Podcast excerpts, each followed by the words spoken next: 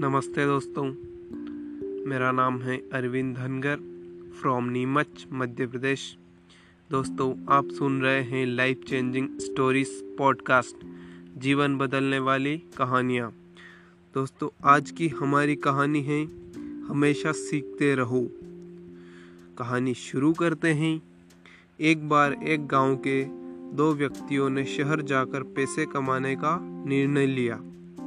शहर जाकर कुछ महीने इधर उधर छोटा मोटा काम कर दोनों ने कुछ पैसे जमा किए। फिर उन पैसों से अपना अपना व्यवसाय प्रारंभ किया। दोनों का व्यवसाय चल पड़ा। दो साल में ही दोनों ने अच्छी खासी तरक्की कर ली। व्यवसाय को फलता फूलता देख पहले व्यक्ति ने सोचा कि अब तो मेरे काम चल पड़ा है। अब तो मैं तरक्की की सीढ़ियाँ चढ़ता चला जाऊँगा। लेकिन उसकी सोच के विपरीत व्यापारिक उतार चढ़ाव के कारण उसे उस साल अत्यधिक घाटा हुआ। अब तक आसमान में उड़ रहा वह व्यक्ति यथार्थ के धरातल पर आ गिरा। वह उन कारणों को तलाशने लगा जिनकी वजह से उसका व्यापार बाज़ार की मार नहीं सह पाया।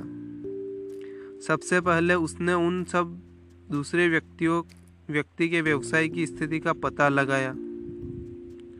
जिसने उसके साथ ही व्यापार आरंभ किया था। वह यह जानकर हैरान रह गया कि इस उतार चढ़ाव और मंदी के दौर में भी उसका व्यवसाय मुनाफे में है। उसने तुरंत उसके पास जाकर इसका कारण जानने का निर्णय किया। अगले ही दिन वह दूसरे व्यक्ति के पास पहुँचा। दूसरे व्यक्ति ने उसका खूब आदर सत्कार किया और उसके आने का कारण पूछा। तब पहला व्यक्ति बोला, दोस्त, इस वर्ष मेरा व्यवसाय बाज़ार की मार नहीं झेल पाया, बहुत घाटा झेलना पड़ा तुम भी तो इसी व्यवसाय में हो। तुमने ऐसा क्या किया कि इस उतार चढ़ाव के दौर में भी तुमने मुनाफा कमाया? यह बात सुनकर दूसरा व्यक्ति बोला, भाई, मैं तो बस सीखता जा रहा हूँ, अपनी गलती से भी और साथ ही दूसरों की गलतियों से भी। जो समस्या सामने आती है, उसमें से भी सीख लेता हूँ। इसलिए जब दोबारा वैसी समस्याएँ सामने आती हैं तो उसका सामना अच्छे से कर पाता हूँ और उसके कारण मुझे नुकसान नहीं उठाना पड़ता।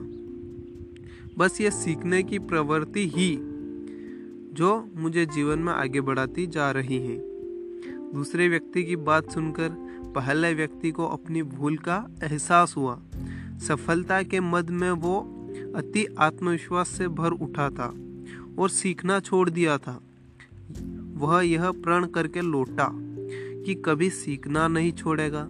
उसके बाद उसने कभी पीछे मुड़कर नहीं देखा और तरक्की की सीढ़ियाँ चढ़ता चला गया। दोस्तों, इस कहानी से हमें बहुत अच्छी सी, प्यारी सी एक सीख मिलती है। जीवन में कामयाब होना है। तो इसे पाठशाला मान हर पल सीखते रहिए। यहाँ नित नए परिवर्तन और नए विकास होते रहते हैं।